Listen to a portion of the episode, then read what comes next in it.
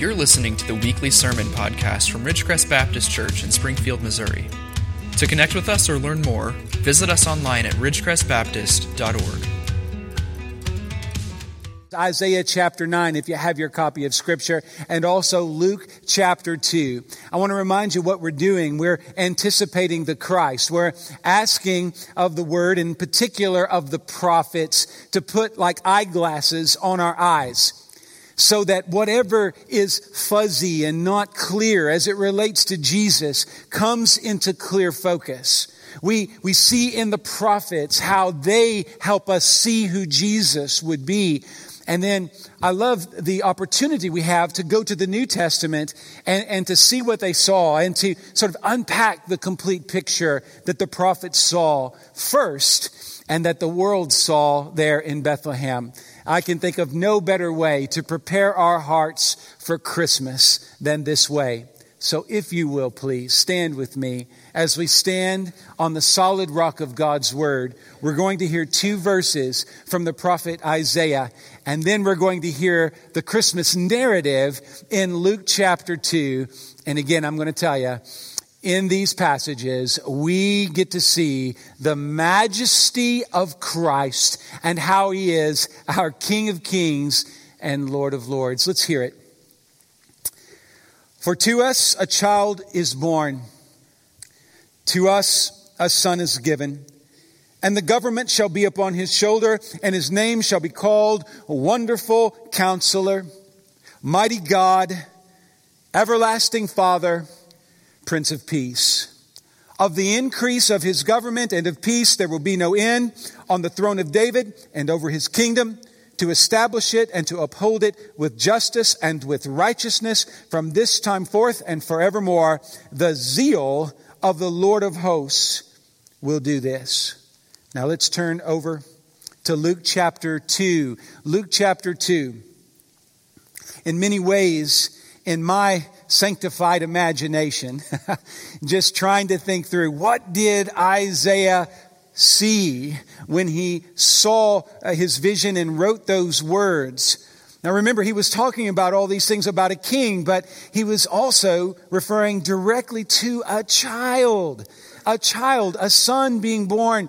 And so I, I, believe that Luke chapter 2 and verse 8 tells us kind of the rest of the story. And in the same region, verse 8, there were shepherds out in the field, keeping watch over their flock by night. And an angel of the Lord appeared to them, and the glory of the Lord shone around them, and they were filled with fear. And the angel said to them, Fear not, for behold, I bring you good news of a great joy that will be for all the people.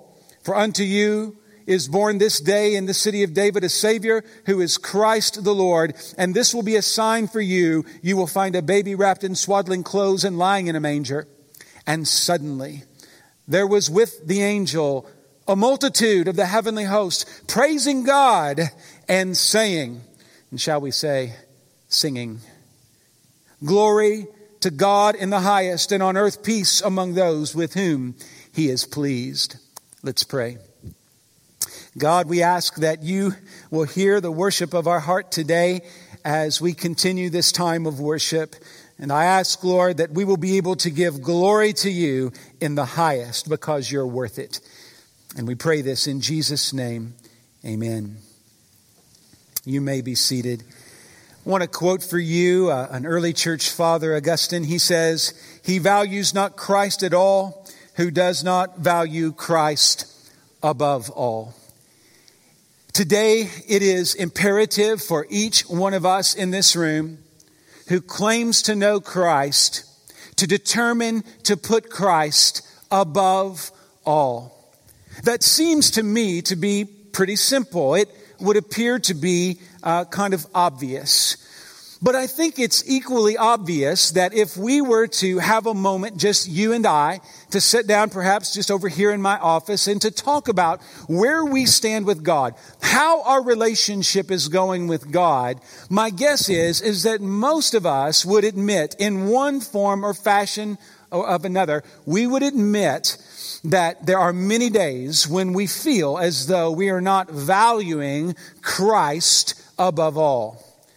It is I think, the, the, the, way that the devil keeps us from really experiencing the power of God. He causes us to have other affections. Now, uh, from time to time, I use an old, old word, and that happens to be one of those old, old words we don't use much anymore affections. But you get it. When we talk about being affectionate, we know that we're talking about a very sweet kind of love. We know that it's, it's, it's a, a deep and, and abiding kind of love. And you need to realize that, that you're made to be affectionate. And of course, that can express itself in romantic love, but I want to tell you the most important kind of love, the most important kind of affections are our relationship with God. And if your affections are straying after things other than God, know this that path will lead to great pain. You need to have Christ on his throne. He needs to be the Lord of all, and in particular, the Lord of your affections. He must be your all. Now, I think that when we come to Christmas time, we, we know that we're celebrating the baby in a manger who is the King of Kings and Lord of Lords. But we also know at this time of year that our hearts do get pulled in a multiplicity of directions that have nothing to do with worshiping Jesus. Materialism is, of course, I think, one of the great idols of Christmas. And I just want to say this to you today. I know your time, as you think about all the things you've got to do between now and the 25th, I, regardless of your age. I mean, our, our, kids are doing all these programs, and of course we have things at church, and we have Sunday school parties, and all the things that, that are pulling us in a, in a million different directions. I want to say this, our King deserves better. Jesus deserves best. And we want to make sure today that we are thinking in those terms, that He is the majestic one. He is the majesty of Christmas, and we don't want to miss Him even a little bit. The writers of Scripture understood who Jesus was. It just infuriates me. I don't get angry often, but when I do read uh, in books on the Bible and books of theology, they talk about how the whole idea of Christ's deity was something that developed later in the church. I find myself saying, do you even read the Bible? Because Hebrews 1, take a look. Uh, we have it on the screen here, but if you have your copy of Scripture, you can look at it. I want you to see this because the writer of Hebrews says that Jesus is the radiance of the glory of God and the exact imprint of his nature, and he upholds the universe by the word of his power. And after making purification for sins, he sat down at the right hand of the majesty on high. Listen, that is a high Christology. That's a reminder that the baby born in Bethlehem is the King of kings and Lord of lords. We need to be unapologetic about that reality. We need to live our lives as though this were true because it is true. The God of heaven and earth, the one who all of these superlatives are spoken of, radiance of the glory of God, the exact imprint of his nature, the one who upholds the universe by the word of his power. This is the one who was born in Bethlehem. We need to have just a holy awe of who he is. And if we miss Christ, as Thomas Brooks said, if we miss Christ, if we miss him, we miss all. If we miss Christ, we miss all. And we know that there are many people, maybe even in this room, who are missing not just the majesty of Christmas, but they are missing the Messiah who saves our souls. And I don't want you to miss him. I want you to realize that this passage here in Hebrews is, is again, I think it, it supports what, what Isaiah is saying about who this Jesus is. We see in Isaiah a, a beautiful picture of the kingship of Jesus, but in Hebrews we see that this kingship is exerted uh, around the universe. And we see that, that this, this Jesus was born and he died and he rose again. We see that, that he made purification for our sins, verse 4 tells us. And then he sat down at the right hand of God. See, that's reminding us that Jesus came, he was born, he died on the cross, but he rose again. Hear this Jesus vacated the tomb but he has never vacated his throne. Do you understand? The tomb is empty, but the throne never has been or never will be. G.R. Beasley Murray said that. He said the, the tomb is empty, but the throne is occupied. Oh, what a beautiful thought. And my hope today is that you will receive that truth to celebrate with me Christmas because it is the very point when time met eternity where God's glory invaded man's darkness. We know that that's the Christmas story, but I pray that God's light will invade your darkness, that His glory will shine on your heart this morning, and that you will be able to profess that Jesus is your Lord, Savior, and King before you walk out of this room. And the first point we want to make this morning is that the Lord, He does indeed come near. One of the beautiful things of Scripture is that it paints the picture of a majestic King of Kings and Lord of Lords, the God of the universe. But if you'll notice, all 66 books in one shape, form, or fashion are pointing us to the Christmas story. And, and let me say this in a larger sense, to the gospel story. The whole Bible is about God's redemptive plan for your life, for the life of all who would believe. But hear me, I want you to hear that very personally this morning, that the entire Bible is about the God who comes near to us so that we no longer are far from Him. We need the salvation that is in Christ alone. And Isaiah paints this picture beautifully. In Isaiah 9 6, the first part of the verse is what we're going to focus on in this point, and then verse 7, we see that nearness of God. Only a few people in the history of the world, and certainly in biblical history, had kind of face to face encounters with God. We are told in the book of Genesis, chapter 5 and verse 24, that Seth walked with God and then was no more. We also hear in Job 38 1 that Job experienced God in a whirlwind. And in Exodus chapter 33 and verse 22, Moses experienced God as he hid in the cleft in the rock.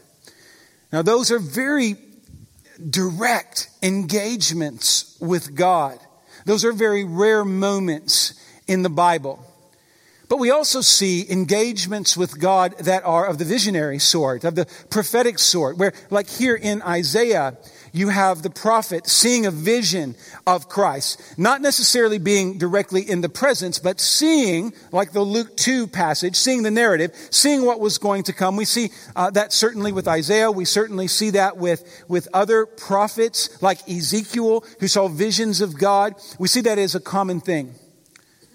But I want to say this to you. If you're one of those individuals, if you're a believer that says, boy, wouldn't it be great to be like Seth or Job, or I don't know if anybody ever says that, but um, Seth or Job or, or, or Moses and experience God. I'd like to experience God. Other people say, boy, I would like to have God speak to me like he did to the prophet so that I could know what the truth is, so that I would have the right words to say to my friends and to my family members that need to know Jesus. I wish that God would speak to me. Well, one of the things you're missing is like the whole New Testament. Because basically what the Bible is telling us in the New Testament is, is that we have within us the Holy Spirit, which is the presence of Jesus, and every prophet that's spoken right would long to have what you have. Would long, long and love to know the kind of presence and peace that comes when you walk with Christ. The prophets had to look forward to what was to come, and Christ has come. Are you walking with Him? Because he has drawn near. We do not have to think about a God who might be near. He has promised to be near, and that's what we want to grab a hold of. And why is it that we don't? Why is it that we do not have testimonies of a daily walk with Jesus? Is it because we just don't love God enough? Is it because we're irreligious? Is it because we, we, we uh, are bad people? Not necessarily any of those things. I think the problem is, is we're distracted and we forget I mean, I think about every sermon I preach to you. I am not telling you anything profoundly new. I, many of you have heard sermons for many years, decades maybe, and I'm not telling you anything new. But on Sundays, you need to realize as we hear the word proclaimed, we're not living it like we ought to. We are not experiencing the nearness of God, the nearness of Christ. And that, my friends, is why we suffer. In the ninth chapter of Isaiah's prophecy, we see a vision of God coming to earth in the form of a child. Isaiah saw this image of Christmas. You can't call it anything else. I mean, it is an image of the Christ child. This is crucial. You would think that Isaiah would, would, would have the vision of, of Jesus in his ministry and, and full grown and doing what we know he did, but that's not where Isaiah got to see the story. Isaiah, I believe, saw the beginning. Because Isaiah needed to see something very extraordinary. The gospel story is not ordinary. There is no story like it in all the world. The praise heaped upon Jesus here is, is heaped upon a child, upon a baby. It's not heaped upon the full grown Jesus. And there's a reason for that. We need to see that this is an extraordinary situation. This is no ordinary king. It is the story of a baby born great, born to be the Savior of the world. Isaiah celebrates the attributes of a baby, a child king, because he wants us to see that this is not the efforts and work of man. This is not the story of a rags to riches story. This is not the story of a man born in humble circumstances and getting to wear the mantle of a king. This is the story of a baby born as king. Born as the Savior who came to live and die for us. Look at verse 6. The Messiah is clearly God's gift. To us, a son is given. The burden of spiritual leadership would be placed upon the son's shoulders. We see that there in verse 6. And the government shall be upon his shoulder. This is upon the, the shoulder of a baby. More than that, the sins of the world would be placed on his shoulders. We know that he bore the cross for us. Who can this Savior help? Well, everyone. Everyone who calls on the name of the Lord. Note that Isaiah says of the Messiah's sovereign rule, he says there in verse 7 of the increase of his government and of peace there will be no end. His government spreads out to all. We know even in the Luke story that the message was not to a, a very small demographic, but it was to the whole world. Every single one of you need to know that the Lord has drawn near and we each individually have capacity to experience Him. To experience Jesus doesn't require you to have been born in a church or, or to have the pedigree of, of faith. It means that no matter where you've been in your life, if God brought you here today and you're hearing the message of the gospel, you can be saved. God loves you and wants to save you and rescue you from your sin. I want to just highlight a couple of things here in this passage, in particular that sentence of the increase of his government and of peace there will be no end. Take a look at that word government. Think about this for a moment. You cannot have the gifts of Christ apart from the government of Christ. And let me tell you what this means. That's a, that's a quote from a, a, a pastor, a British pastor by the name of A. Lindsay Glegg. And I've thought about this all morning. So many of us, we want to have spirit filled lives. Many, many believers want to know the gifts of God. And every single human being who believes in a heaven and a hell wants that gift of salvation. But friends, you can't have the gifts if you won't receive the government. Now, that's the craziest thing for a preacher to say. Unless you understand, I'm saying the government is exactly what is said here in verse 6 and verse 7. Notice the word government uh, pops up twice. And the reason why is because a government provides laws. A government provides a path of citizenship and of the good life. And there is no life that is better than the life that Christ offers you. Do you want to live a good and wholesome life? Well, then you need to submit your heart to the rule of faith, to the word of God. We cannot know the gifts of salvation or the gifts of the Holy Spirit apart from the government that is, the rule that is in Christ. And there's no end to what this rule extends to. There will be no end, verse 7 tells us. King David, for instance, who, who is mentioned there in verse 7, the throne of David, over his kingdom. So there's a direct connection between Jesus. Jesus is a son of David, but King David's reach could only ever be measured in miles, and Jesus' reach is measured in eternity. He is our king, and it is not an earthly situation. He is king of this earth, but he is king of our souls and our lives. He is king of heaven and all of the universe. That's what Isaiah is telling us. He is putting no limiting factor on Jesus. Listen, don't ever put a limit on our Lord. Never think that he is uh, unable or that his reach is too short. Never think that. The second you do, you sin. I want you to look at verse 7 again and see it says that he will establish it, that government, that kingdom, and uphold it with justice and righteousness. Now, those two words, when I think of justice and righteousness, in my mind, because I've, I've, I've had the privilege of studying God's Word for many years and thinking through this, when I hear those two words, I immediately think about the cross of Jesus Christ. I, I, can only think of the cross when I hear the word justice because I know that it was on the cross that the, the penalty of sin that was due to me was paid by Jesus. That, that my sin had to be covered, had to be paid for. And the only way that it could be was because of the perfect righteous blood of Jesus. Justice and righteousness. Those two words in the Hebrew are almost identical, if not identical. The same word can mean both. But, but ultimately what we need to see is, is that justice is only in the cross. Now I'm going to meddle here for a moment because we need to meddle here for a moment. It seems that in the last 50 years, in our world, there have been many people talking about the topic of justice.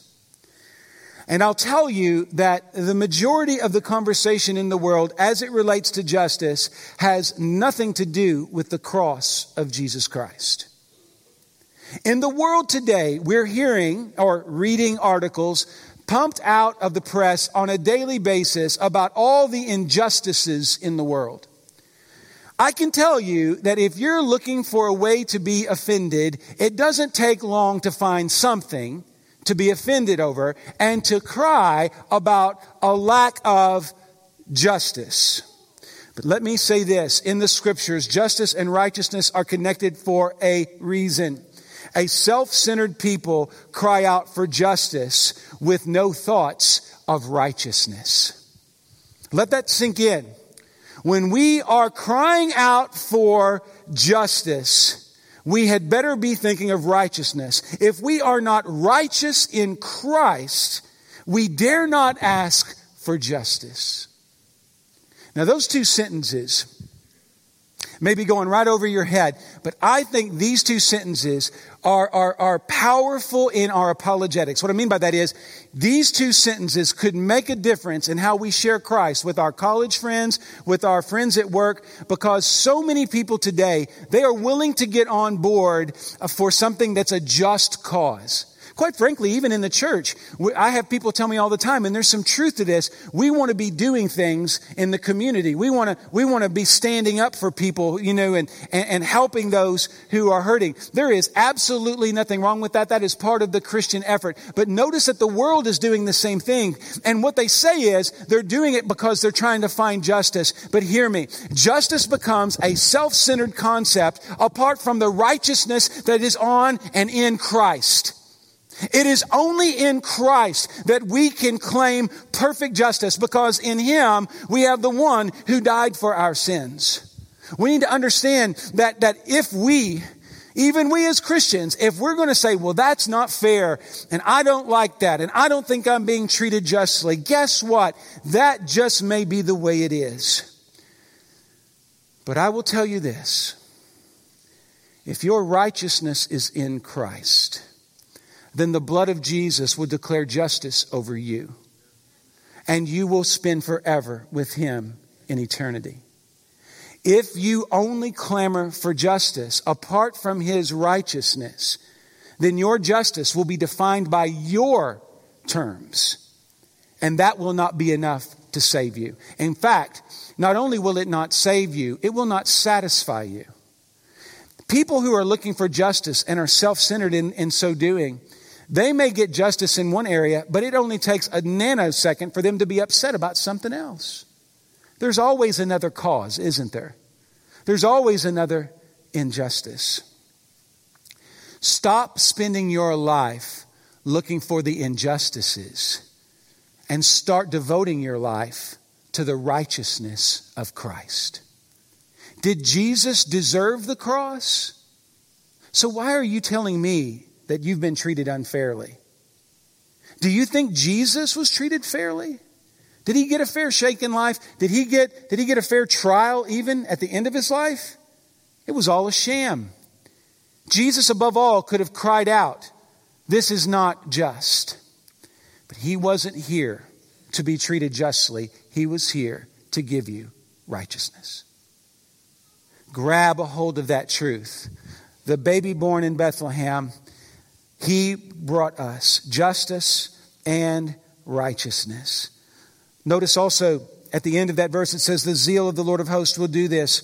The motivation for such a great offering for you is the love of Jesus. Not just any kind of love, but zealous love. I said earlier, I, I use that word affection. Uh, that's, that's a great word here for trying to understand zealousness. When we think of zeal, we often think of the guy that's, you know, the, the lost cause, you know, uh, going over the top for a cause or whatever. But notice this. The Bible says that God went over the top for you. His motivation was an over the top love for your soul. There are no words to unpack just that thought.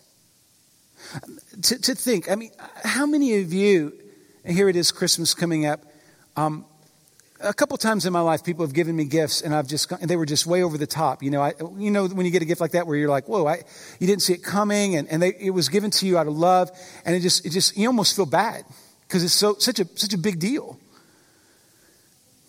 When's the last time you felt that way about your salvation? When is the last time that you just were humbled enough to even come to the altar, which very few of us do anymore, and that's your business. I'm not telling you what to do, but you know, whether it's in the pew or in the altar, when is the last time that you were just brought to your knees, humbled by the gift? For many of us, it's been a long time, if ever. We need to realize that this gift that we have in Christ is, is so big. It's beautiful. It is not of this world. In John 18, 36, Jesus said that his kingdom was not of this world. He said that his power and authority are not of this world. In Matthew 28, 18 through 20. And yet he laid down all this power, according to Philippians 2, 6 through 11, to come near to you. The Lord came near so that you could be drawn unto God. This is the greatest gift. Why have we pulled away from this blessed hope? Why do we choose to remain apart from the Lord who has drawn near? That's not a rhetorical question. That's, that's a question directly to you, from, from God, not from me, from God to you. Why are you not as close to Jesus as you should be? Why? All the evidence is here, all the facts are here that the Lord came near and He did it for you. Draw near to Him. Now, why should we draw near to him? Well, he brings gifts. Gifts are good. So let's take a look at verse 6 again in the second part of that verse. And one of the most famous parts of the verse, obviously, it says there that his name shall be called Wonderful Counselor, Mighty God, Everlasting Father, Prince of Peace. Depending on how you break down this verse, there are either four or five gifts mentioned. I'm going to go with four here, okay? I think the text uh, lends itself to four because I think the word wonderful is, it could be by itself that God is wonderful, but I think that it's modifying the word counselor. Wonderful counselor. And I want you to, to focus for just a moment on that word wonder. The word in Hebrew is palach, and it means supernatural. The word reminds us that the gift that God brings us through our Lord Jesus, when He draws near, He brings us supernatural counsel. Now, we like to joke on staff and everything about the books I read and all of those things. And, and, and I, I, love to read and learn, but I, let me just make a confession to you. Of all the things you can read, of all the philosophies you can try to imbibe and bring into your soul, there is nothing more wonderful than the words of Jesus. There is no better truth in the world for your heart and for your soul. This is a man who speaks as no man has ever spoke. Isaiah is giving us that hint. He is saying, when the, the child king is born, he will be the kind of king whose counsel is supernatural. Remember, if you can, all the way back in Mark chapter 122, when we were going through that earlier in the year, as we were going through the Gospel of Mark. People said that Jesus spoke with supernatural authority. In Mark 127, one person says it this way, what is this? A new teaching with authority. He commands even the unclean spirits and they obey him. Jesus has supernatural words that will change your heart. Friends, the words you need most are the words Jesus spoke. He brought to us and continues to bring to us through His Word the words our hearts need most. Whatever it is that's plaguing your heart, the Word of God and the words of Jesus are your best friend. Will God's Word upset you? They better, they will, because it always challenges us in the flesh. But those words are not meant to hurt you or to harm you, but to bring you to healing in His name. You need the wonderful, miraculous counsel of the Lord to heal your soul, to illuminate your darkness with divine light. Let me give you this quote. William Hendriksen is a great Bible commentator and writer and thinker. He said, A Christ supplemented is a Christ supplanted. Now, let me explain what he means there. He's saying if you substitute, supplement anything for Jesus, you are supplanting him. You are, you are making him less than the Lord of your life. Today in the church, we supplement it seems Jesus a lot. We supplement Jesus with even things like my ministry. I say, you know, yeah, I, I worship, but, but the main the reason I go to that church is because of my ministry there. Guess what you just did? You supplanted by supplementing. You said, yeah, I, I really appreciate Jesus, but what I'm really fired up is what I get to do, what, how I get to, to exercise my gifts. Hear me. Your gifts won't be a drop in the ocean apart from the glory of Christ at work in you. You better learn how to worship before you try to go out and do anything in the name of Jesus. We have supplanted through, and we have, we have, we have tried to add to. In the church in America, we, we are always uh, trying to reach crowds and make a difference. And many times, not always, but many times we are supplementing. It's, it's the gospel, but we've got to do it like this to, to, to be energizing and to, and to draw people in. Not every innovation is negative. Don't get me wrong. Not every methodological approach is wicked, but sometimes the, method, the methodology becomes the main thing. We cannot afford to do that. I know that, that, that the conversation about worship styles is, is something that we talk about here. And I'm going to warn you, and I, and I, I hear you, I'm not, I'm not being critical, but when you can't tolerate worship of, of one sort or another, it could be that you've supplemented somewhere and you're forgetting who Christ is and that He's the key thing. And, and yeah, I, I, get it. We all have to kind of find a groove. And, and, and I'm not being critical here. We all have preferences. And I'm, I'm trying to be as kind and gracious as I know how. I'm not, I'm not pointing a finger at anybody because I've been, and just so you know, some of the, the people who have the hardest time worshiping are preachers. Especially, okay, so I'm not a music guy, but I am a preaching guy. So, like when I'm listening to a sermon, I have to watch out because what I find myself doing is being technical and critical instead of listening for Jesus.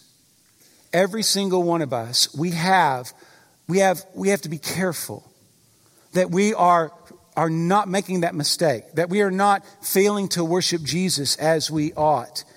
The words of Jesus The gospel message is a miracle. It transforms hearts, and we don't want to supplement that in any way. We don't need to.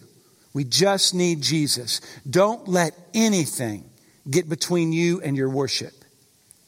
You can worship through whatever it is, but don't let something become a, a, a, supplanting element in your life. Don't do it. The second thing that we see about Jesus, the gifts that he brings, is he brings the gift of being our mighty God.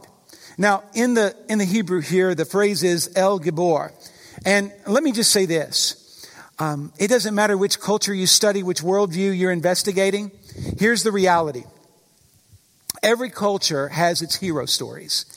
Now, in our culture today, those hero stories are kind of like, you know, Marvel and DC. We've, we've sort of, that's our mythology, so to speak, in our culture. They say, um, but if you go back into the old times, you know, you've got in the Hebrew culture, you had Samson. In the early Greek culture, you would have had Hercules or Achilles in the later Greek culture. Um, and, and, in African society and in South American society, when you read the, the, the legends and the myths, they're always heroes. Listen, our hearts are in tune with the heroic.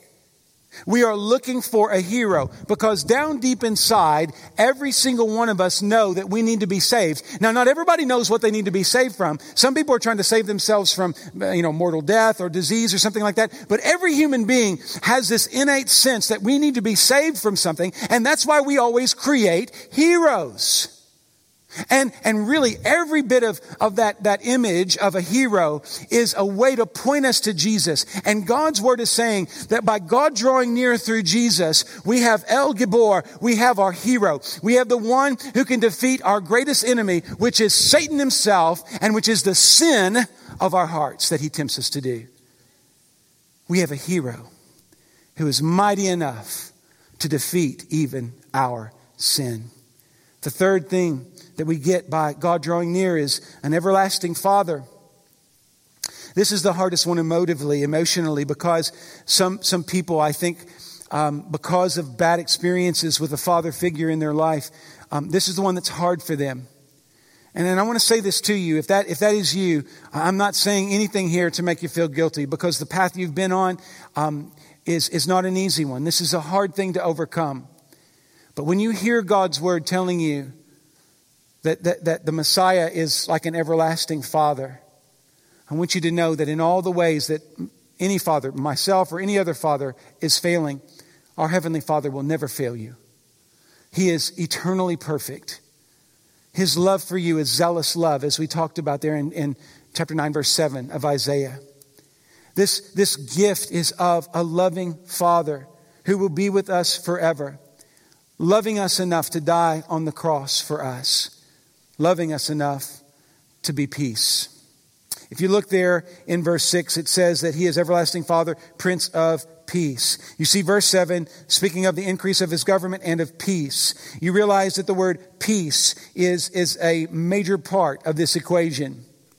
In the Hebrew, it's the word shalom, and you know that word probably, but it, it means not just peace, but it means rest and wholeness. The Lord drew near to you so that your heart would not have to continue to be so restless. A couple times in life, just a few times, I have felt, um, you know, drinking too much coffee or something, feeling like my heart rhythm going too fast. I got to quit drinking so much coffee, but anyway, you know, going too fast. And, and I know that in, in my heart, you know, that, that feeling, I've experienced it not just physically, but I've also experienced that many times in a spiritual sense. It's not just physical, it's spiritual. And, and I think that our hearts are racing so often. We're, we're, we're nervous and we're upset and we don't know what to do with our next step. We're, we're anxious. This is why God said, I, I'm sending you peace. When, when your heart and your anxiety starts to run away from you, remember that He drew near so that you wouldn't have to be anxious. There are a lot of things that can go wrong in this world, but don't forget that when Jesus has your heart, the most important thing, eternity, He's got that. Lean into that. Oh, I say, a culture like ours that is in such a hurry, we need to meditate on the Prince of Peace. We need to know a perfect Savior who gives us the gift of perfect peace, a Jesus who came to conquer the sins of our hearts. You need this. Charles Spurgeon said, I have a great need for Christ. I have a great Christ for my need. That is, what more can one say? Yeah, your needs are great, but Jesus is greater still. And He can provide you the peace your heart needs. And so we see these gifts. Jesus drew near to be our wonderful counselor so that we could have the supernatural words of God. He is mighty God. He, he came to be our hero. He is everlasting Father. He provides for us the love that, that only a, a, a perfect Father can bring. And He also brings us wholeness and peace. This is the story of Christmas. And that leads us to this famous passage in Luke. If you want to turn there, and I'm just going to uh, give you an overview here, but just think about this for a moment. It's in Luke 2 that we see a culmination of this reality. We see the Lord is drawn near and the Lord is, is, is bringing these beautiful gifts that Isaiah talked about, but ultimately it is about the glory of the Lord shining among us. All of these gifts, all of this presence of who God is, it's all here. It's all here so that you can know his glory. I'm going to tell you, it's been a, a wonderful day in God's house from my heart. But I, I, just, I'm going to be honest with you. The highlight for me was when Julia was singing a minute ago. I mean, the, the Holy Spirit was in this place. I don't know if you felt the glory, but I sure did. And, we were singing together. I don't know if you were singing, but I was singing so loud I couldn't hear you and I didn't care. Okay? I do apologize for you in the front row. Anyway. Um, the glory of Christ. You see, we need an outlet of expression. We need to be able to celebrate what he's done for us. Here in Luke chapter 2, we see some of the very first Christian worshipers, so to speak. And who are they but shepherds in the field working the night shift? If you've got one of those jobs where you're working the night shift, you know that's no fun. If you know anything about the New Testament era, you will know that during that time, shepherds were kind of looked down upon as, you know, kind of bad people. In fact, I think I remember reading somewhere where a shepherd was, was so despised that his witness wasn't even valued in a court of law. So think about that, that you're, you, you get no respect at all to the point where you see a murder and you can't even be a witness. That's how much people look down on shepherds in this day. That wasn't true in like David's day, but it certainly seems to be true more in the New Testament era. I don't know what happened. I don't know. There must have been a couple bad shepherds amongst them and, you know, they got a bad rap. I don't know. But something happened over time. But if you were reading this, this Luke 2, 2,000 years ago, here's one of the first things you would have said. Why is something so glorious being heard by people so unworthy? So let me answer that for you.